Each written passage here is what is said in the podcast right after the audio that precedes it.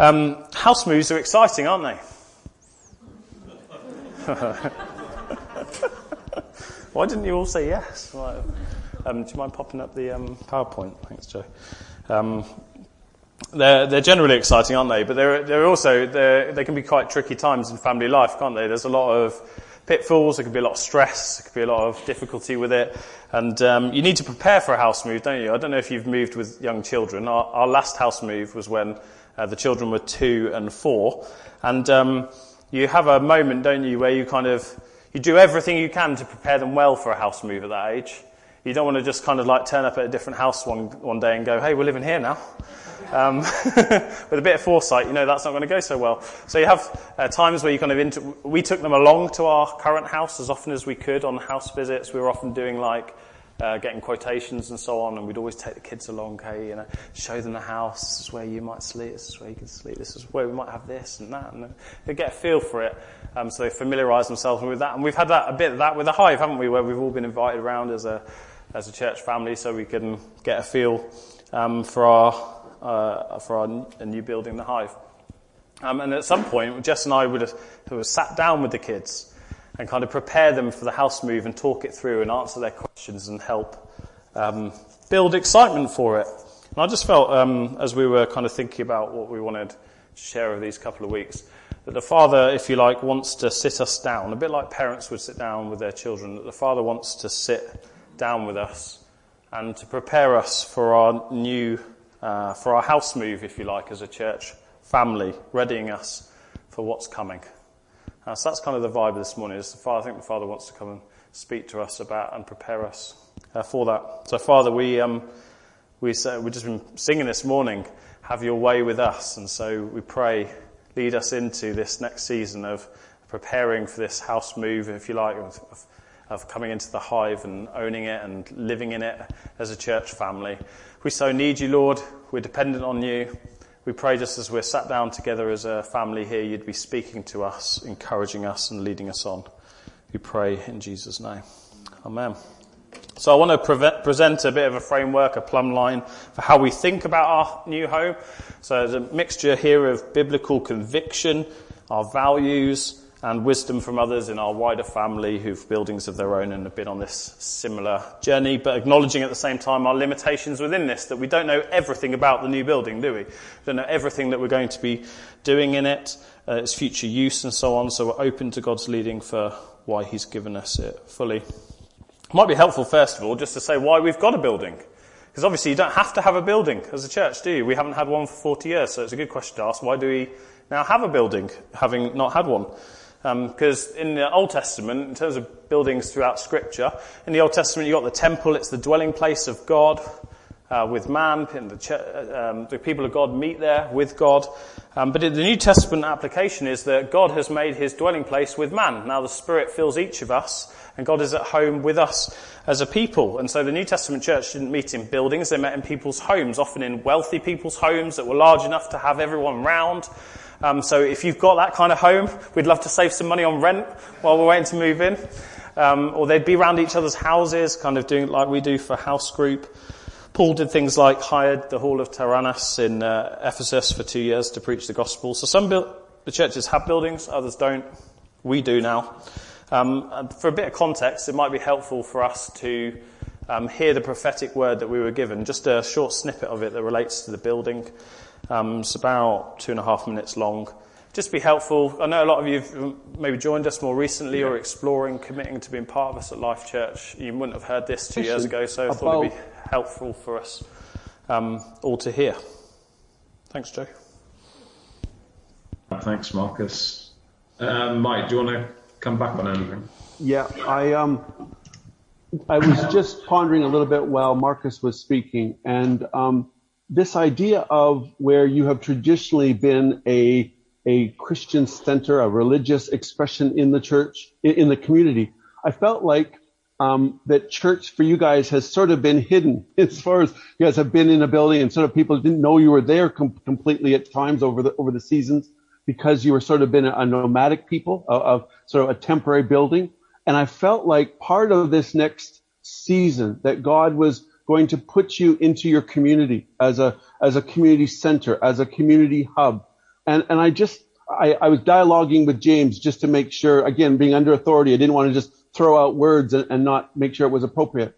But I felt like God was going to give you a building and that God was going to give you a, a building to be in the community, uh, that it was going to be like a hub, like a center. It's not just going to be our church that is a religious center, so to speak. You hear my heart in this, but there, there's something of that we want to be a place like a storehouse church, like a storehouse that, that people came for grain, that people came for encouragement, that there are things that, that were known. And this is that part where, we're honoring what has God done before as a church, that God is gonna, that sort of, that, that foundation of, of being, uh, of works and the servant and serving your community, that there's a building wrapped up in that. I feel as though that it could almost be a, community center. It could be a, a, a place. And if there's something you're looking at, I feel like God, I feel like God just says, be careful not to put your foot on the brakes too much,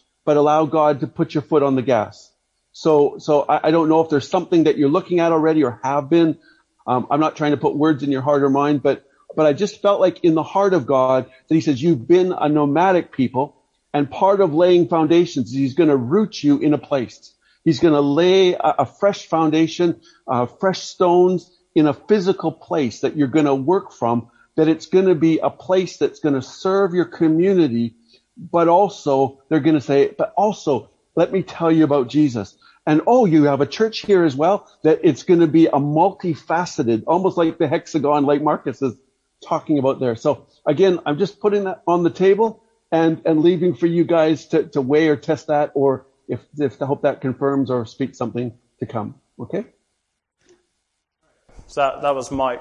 Um, Mike's a friend of ours from LCC in Lowestoft. He's one of the elders there. And so we, we took this to heart really that God was providing us with this uh, building in order to carry on the work that God's doing. God's always healing, isn't he? He's always restoring, he's redeeming, he's reconciling. And so really that the building would be for that purpose of doing um, God's work in our community. Um, we're a people who are being healed, aren't we? Redeemed and restored, and we want others to benefit from the same that we're receiving uh, from God. And so, uh, really took to heart uh, three things. One, that pursuing a building was God's initiative. Um, we weren't really pursuing. We'd looked at something and thought, oh, that might be interesting, maybe. Um, but we weren't really pursuing anything. And then we had this word and we put our foot on the gas as Mike encouraged us to.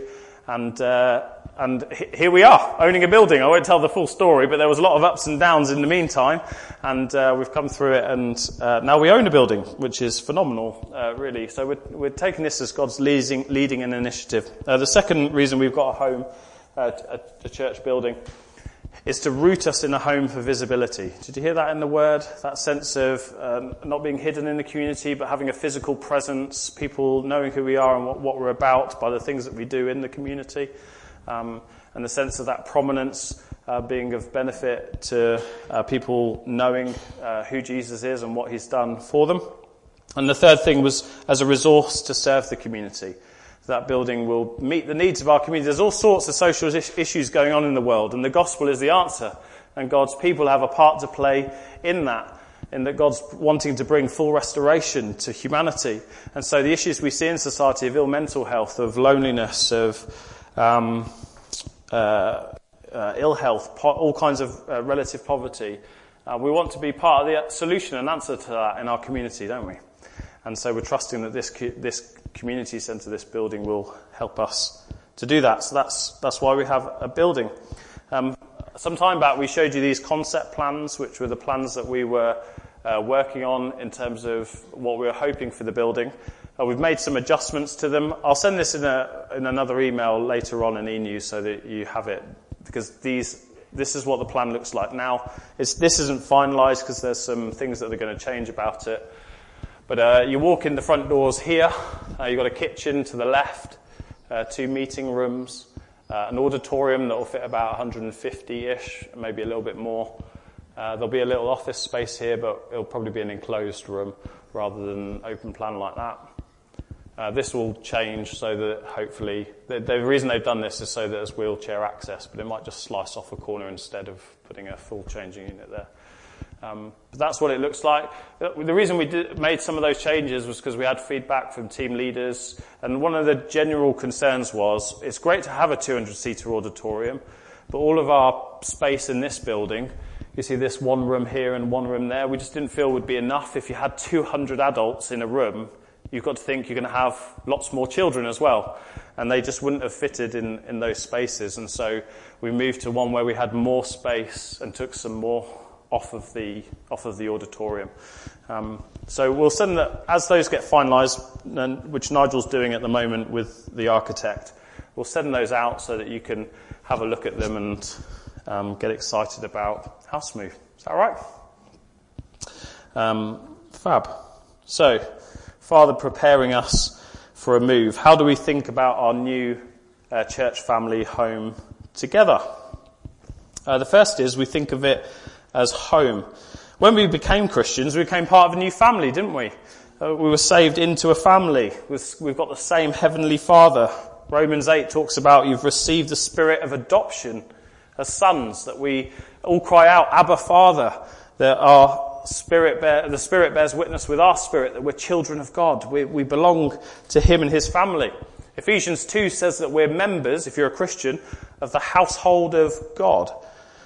And so we see repeatedly in the scriptures as well that we're brothers and sisters to one another, aren't we? That's the primary way we think of one another, we're family.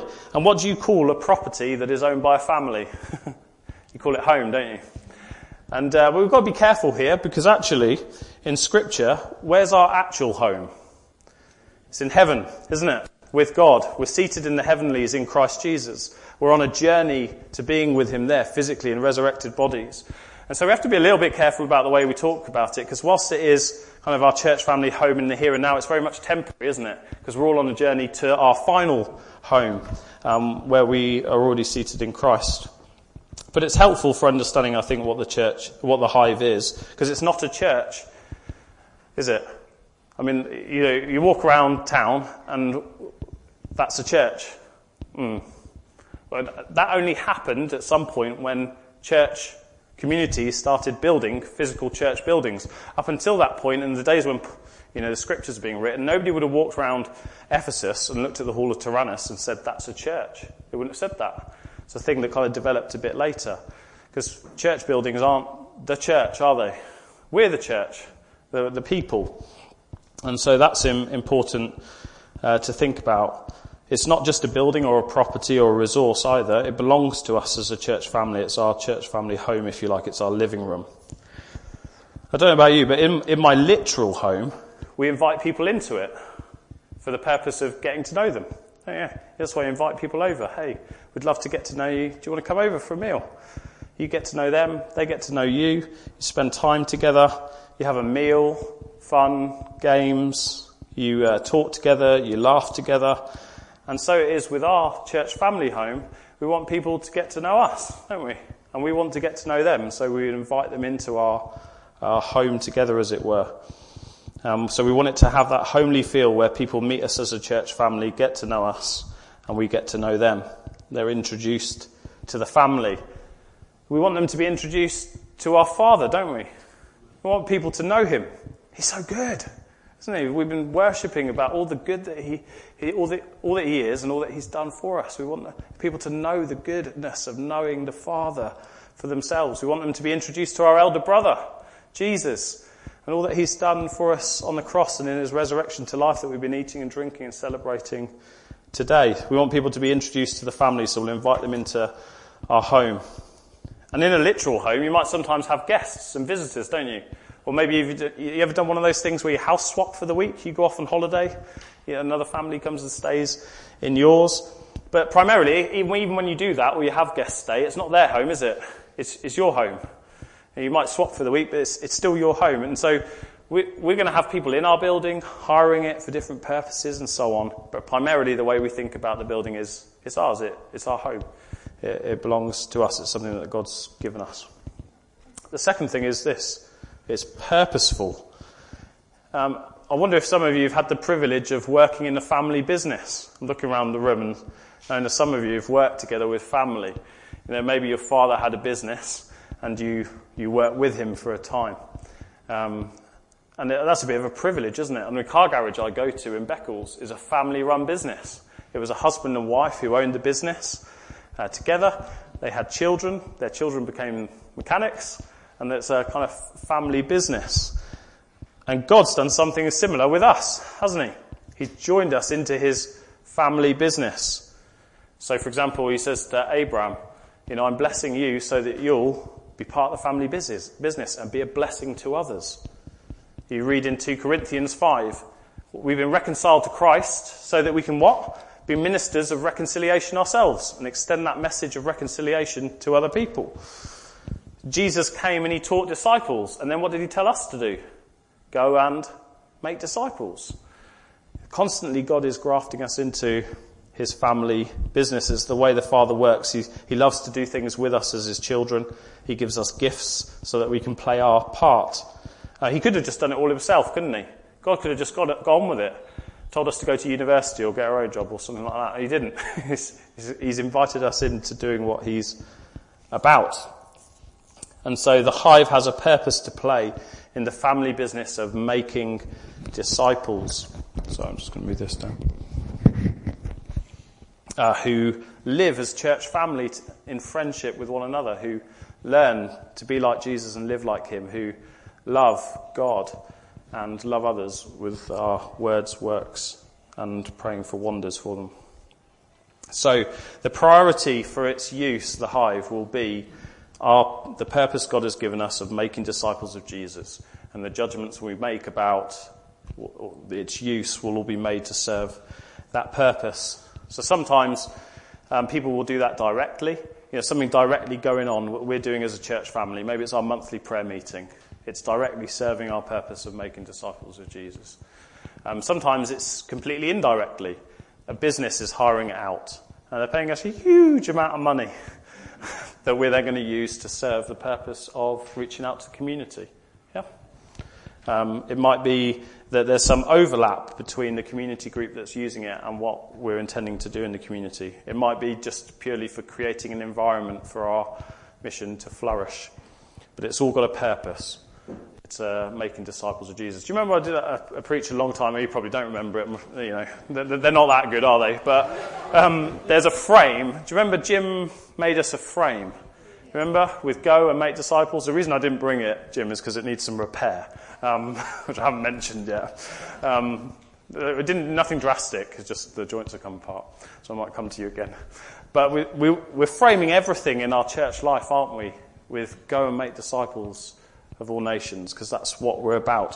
So it's got a purpose. Third thing, it's discerning. Every family, usually the parent's responsibility, has to decide what happens under their roof don't they? We're doing that all the time at the minute. That's not language we use in our family. That's, that's a line that comes out all the time, isn't it? We don't use that language in our family. Um, we, we have to decide where the football matches are going to be played in the house, not the lounge. That's what we decided, not in the lounge. First floor landing, football matches are okay. Nerf wars can't happen in the lounge. Got to happen on the first floor landing. The first floor landing is where everything can get trashed.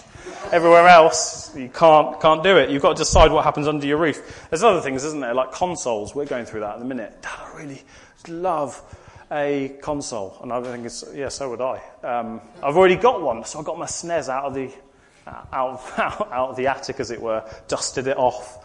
This, you know, 30 year old uh, game console still works. Yes. What a money saver. But it's also a winner not, atta- not attached to the internet. So our children can safely play games consoles without adverts popping up and all sorts. And I'm sure if you're parents, you've gone through all that. And there's all sorts of fun for us they're only six and four. There's sleepovers to work out. Boyfriends and girlfriends. Parties. all sorts of things you've got to negotiate as parents. You know, what's going to happen under our roof that's, you know, living out our family beliefs and values. And the same with the hive. We've got some working out to do, haven't we? We want to be consistent with um, Scripture. We want to be consistent with our family beliefs and values.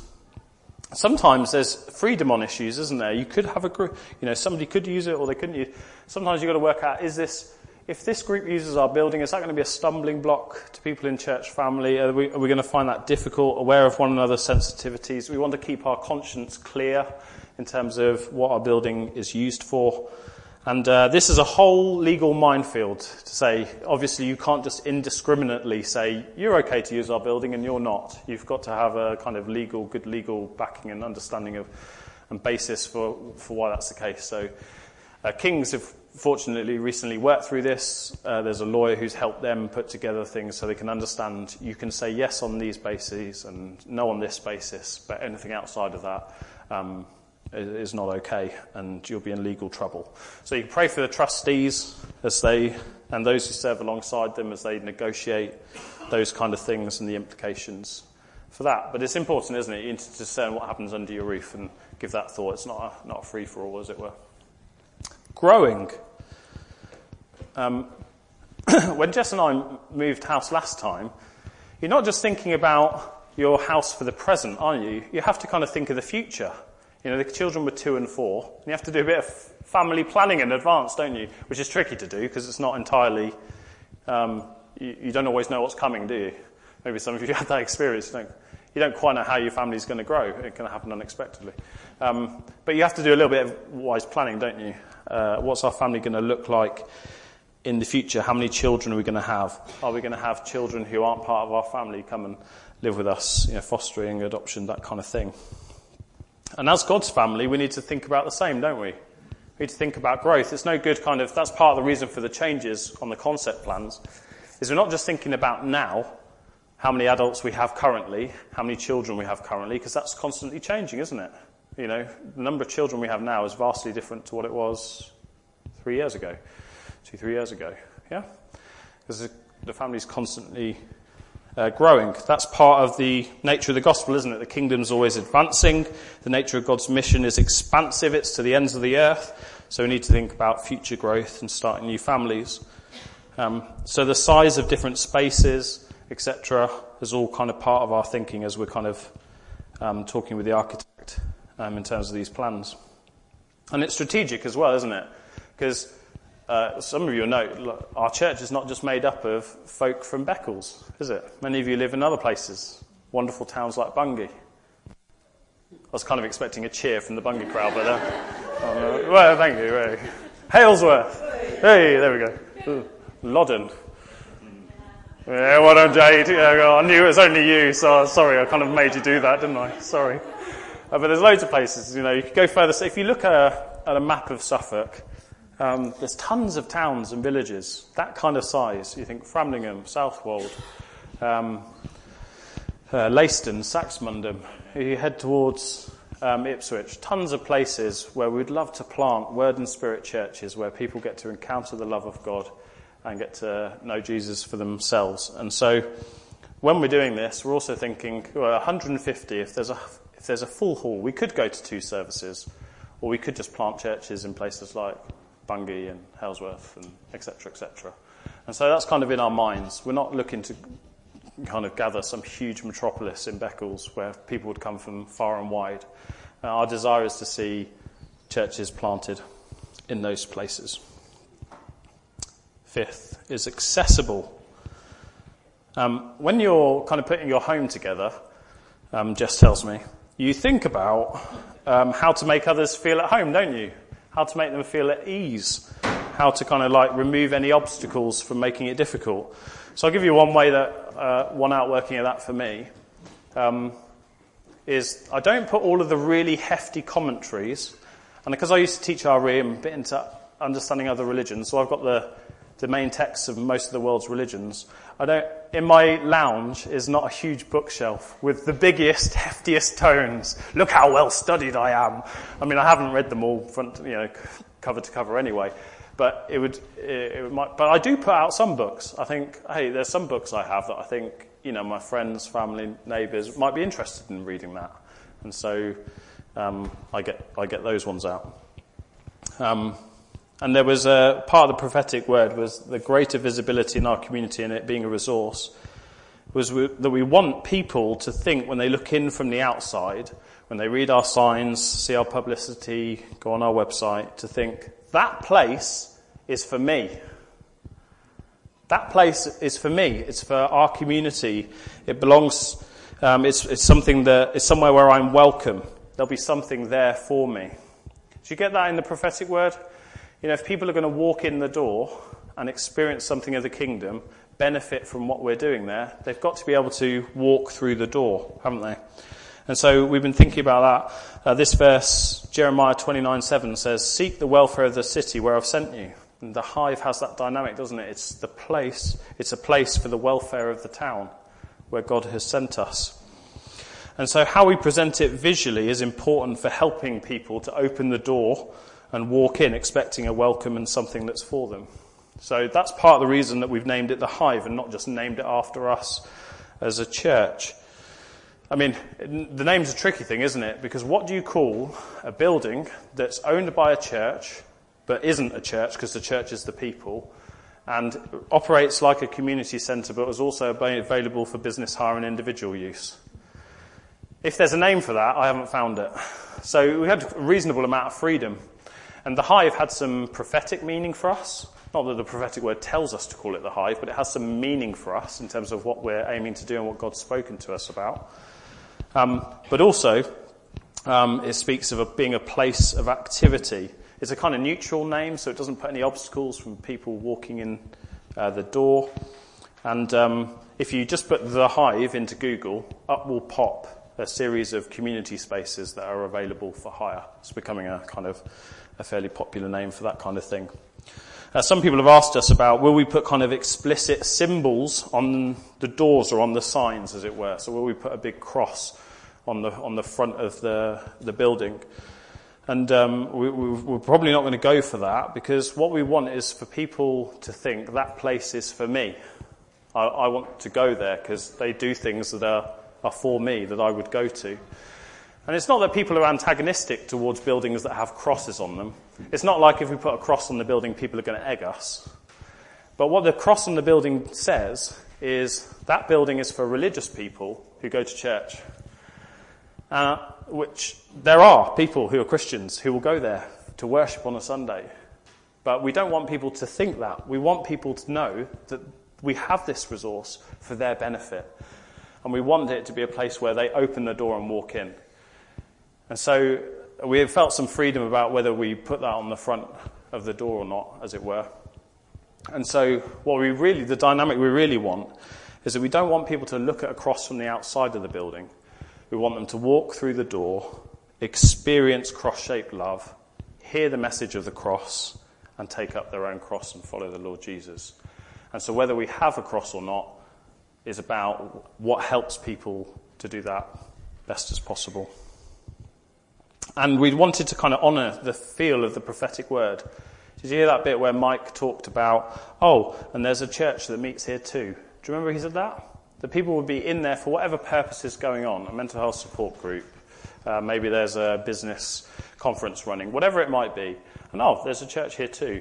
So we'll put out things that give people an opportunity to explore the meaning of life, come along to Alpha, be invited to our Sundays, um, maybe invite, invited to us a project we run, uh, whatever it might be. So that there is a way for people once they're in the building to kind of find out uh, a bit more. Uh, sixth thing, getting near the end now. A family home needs a huge amount of flexibility, doesn't it? Uh, I'll give you an example. Of all kinds of occasions, like Christmas dinner. I don't know what your Christmas dinners were like as a youngster, but mine was there was the family, and then there was the wider family, maybe grandparents, aunts, uncles, cousins, and so on. And then there might be people who don't have anybody to spend Christmas with, and so they'd come and join us. And then there would be those who were here but lived in another country but weren't getting back for Christmas, and they'd come as well. And you end up with that dynamic where you've got the dining room table that you normally eat at, but you've also got your spare table that's just a little bit shorter and everyone's on dining room chairs plus the stool you use for the piano. And all, all the coffee tables are around the table as well. And then there's a kids table, a separate kids table. There's actually a coffee table. It's right down here. And the kids are eating up by their knees. Like, you get all the spare chairs and stools and everything you can so that people look like they're seated properly at a table. You be as flexible as possible. And so um, we, we, felt that as well for the hive, that we want to be as flexible as possible with its use. It's going to be used as a place of activity throughout the week, not just on our, our Sunday gatherings, so people can experience the kingdom and have opportunity to meet the King. The sun, our Sunday gatherings are going to be the most important event to take place at the Hive each week, but it's not the only one, and that's important. It's the most important event to take place at the Hive each week, but it's not the only one. There'll be a variety of people using the Hive, um, community outreach, social action projects, individual hire, community groups, business hire, etc. And so each of the rooms has a kind of flexibility about it, a neutrality about it. So whether it's the auditorium or the meeting rooms or the cafe space, they serve as, they're as flexible as possible, so they serve a widest uh, kind of group as possible, meeting different needs. So that means there's some uh, implications practically in that Sunday rooms, for example, will need to be set up in some ways and packed down. Because if a room's going to be used for children's work on the Sunday, but on Monday there's a business group holding their board meeting in there, um, we're not going to have the timeline of Genesis to Revelation on the wall because it says that this is a kids' room that as a business they're just using, and we want them to experience and this as a boardroom meeting room. Does that make sense? So there's some implications for flexibility where we will need to bear that in mind. There won't be ownership of rooms for particular ministries, as it were. And last thing is hospitable. Uh, Hebrews 13, verse 2 says, Don't neglect to show hospitality to strangers. And then in verse 16, don't neglect to do good and share what you have. Romans 12:13 says, "Seek to show hospitality." Some of us at the ladies' event yesterday, yeah, good time, good, good. Um, some of you might have seen some exceptional crockery uh, there, because Jess. Um, oh yeah, sorry, I didn't agree that I'd talk about this. Sorry. Um, but Jess has um, something called uh, some crockery made by Pip Studio, and she gets it out on special occasions when we're being hospitable to other people. It's the breast crockery she has. So if the Queen comes to visit or the King comes to visit, that's what that's what we get out, um, because it's her way of sharing the resources that she has with others generously. Um, and if you were at the ladies' event yesterday, some of that crockery was out. Yeah, you were treated. Just hmm? She was being hospitable, sharing uh, what what she has. And in the same way, we want to be hospitable, don't we? People are coming into our church family home. We want to welcome them in, sharing uh, with them all that God has given us, the resources we have, sharing generously with them. It's a wonderful resource, the Hive. It's really going to be something quite brilliant that God's given us. And we want to be generous with it, with others, don't we? And we want to bring out the best. Just like Jess brings out her best crockery, we want to bring out our best when we're serving others. That attitude of aiming to please our community, um, doing things well so that they know that we love them, respect them, and value them. So that when they come into our home, we haven't just hashed it together, just kind of bumbled it that sense of no, this is, we value you and so we've made the effort. Does that make sense? Um, Genesis 12 verse 2 says, I will bless you and make your name great so that you'll be a blessing. And that's the, the thing that we feel on us for the hive is God has blessed us with this so that we'll be a blessing. And Matthew, Jesus says in Matthew, doesn't he, let your light shine before others, i.e., do good works so that others see them and give glory to the Father who's in heaven. We want that dynamic, don't we? That people give glory to God because of the things that are going on there. Yeah?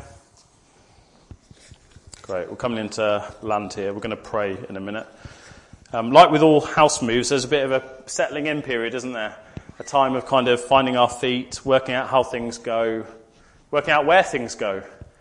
Uh, we're still in that phase. We've been in the house two years. constantly shuffling things around, new bits of furniture, and then everything gets moved. It takes a while to find your way into a, a family home, doesn't it?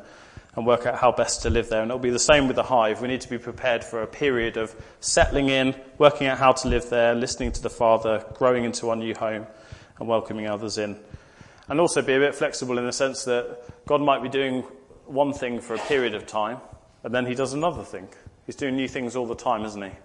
That's part of the flexibility thing is just thinking God's going to do this for time, but then He's not going to do that forever. need to change in society. The gifts amongst us change, and so that affects um, what we do. Well, one of the things that Jess and I did before we moved into our family home was we prayed. We prayed about where to buy, the buying process, the moving process, the settling into home. And we've done all of that along the way, haven't we? We've been praying as we kind of followed the prophetic word. We've prayed as we've been through the buying process. We're praying through the remodeling. And now we want to pray for the moving process, don't we, and the settling in. So should we do that together just to kind of end our week of prayer and fasting? Is that all right? Um, if you're new and just uh, visiting us, feel free to catch up with the person next to you. If prayer's something new to you, don't feel obliged to kind of join in with it. Um, if you wouldn't typically, that's, that's absolutely fine. So these are the things we're going to pray for. We're just going to do it maybe in uh, threes and fours with the people you're sat around with. I'd love us to pray for God's ongoing leading through the moving process. Let's pray for future visibility in Beccles so that Jesus is glorified so that people come to know him. The people experience the kingdom and meet the king. We're not running projects for the sake of it, are we? We actually want to see people benefit from the kingdom and meet the king. And we want to pray for Nigel uh, as he leads the team that are doing the remodeling, and Chris, who's uh, the building contractor. Is that all right? So, should we gather into threes and fours? Just uh, lift those things up to the Lord, uh, pray for five minutes or so, and then Rod will lead us on in a moment.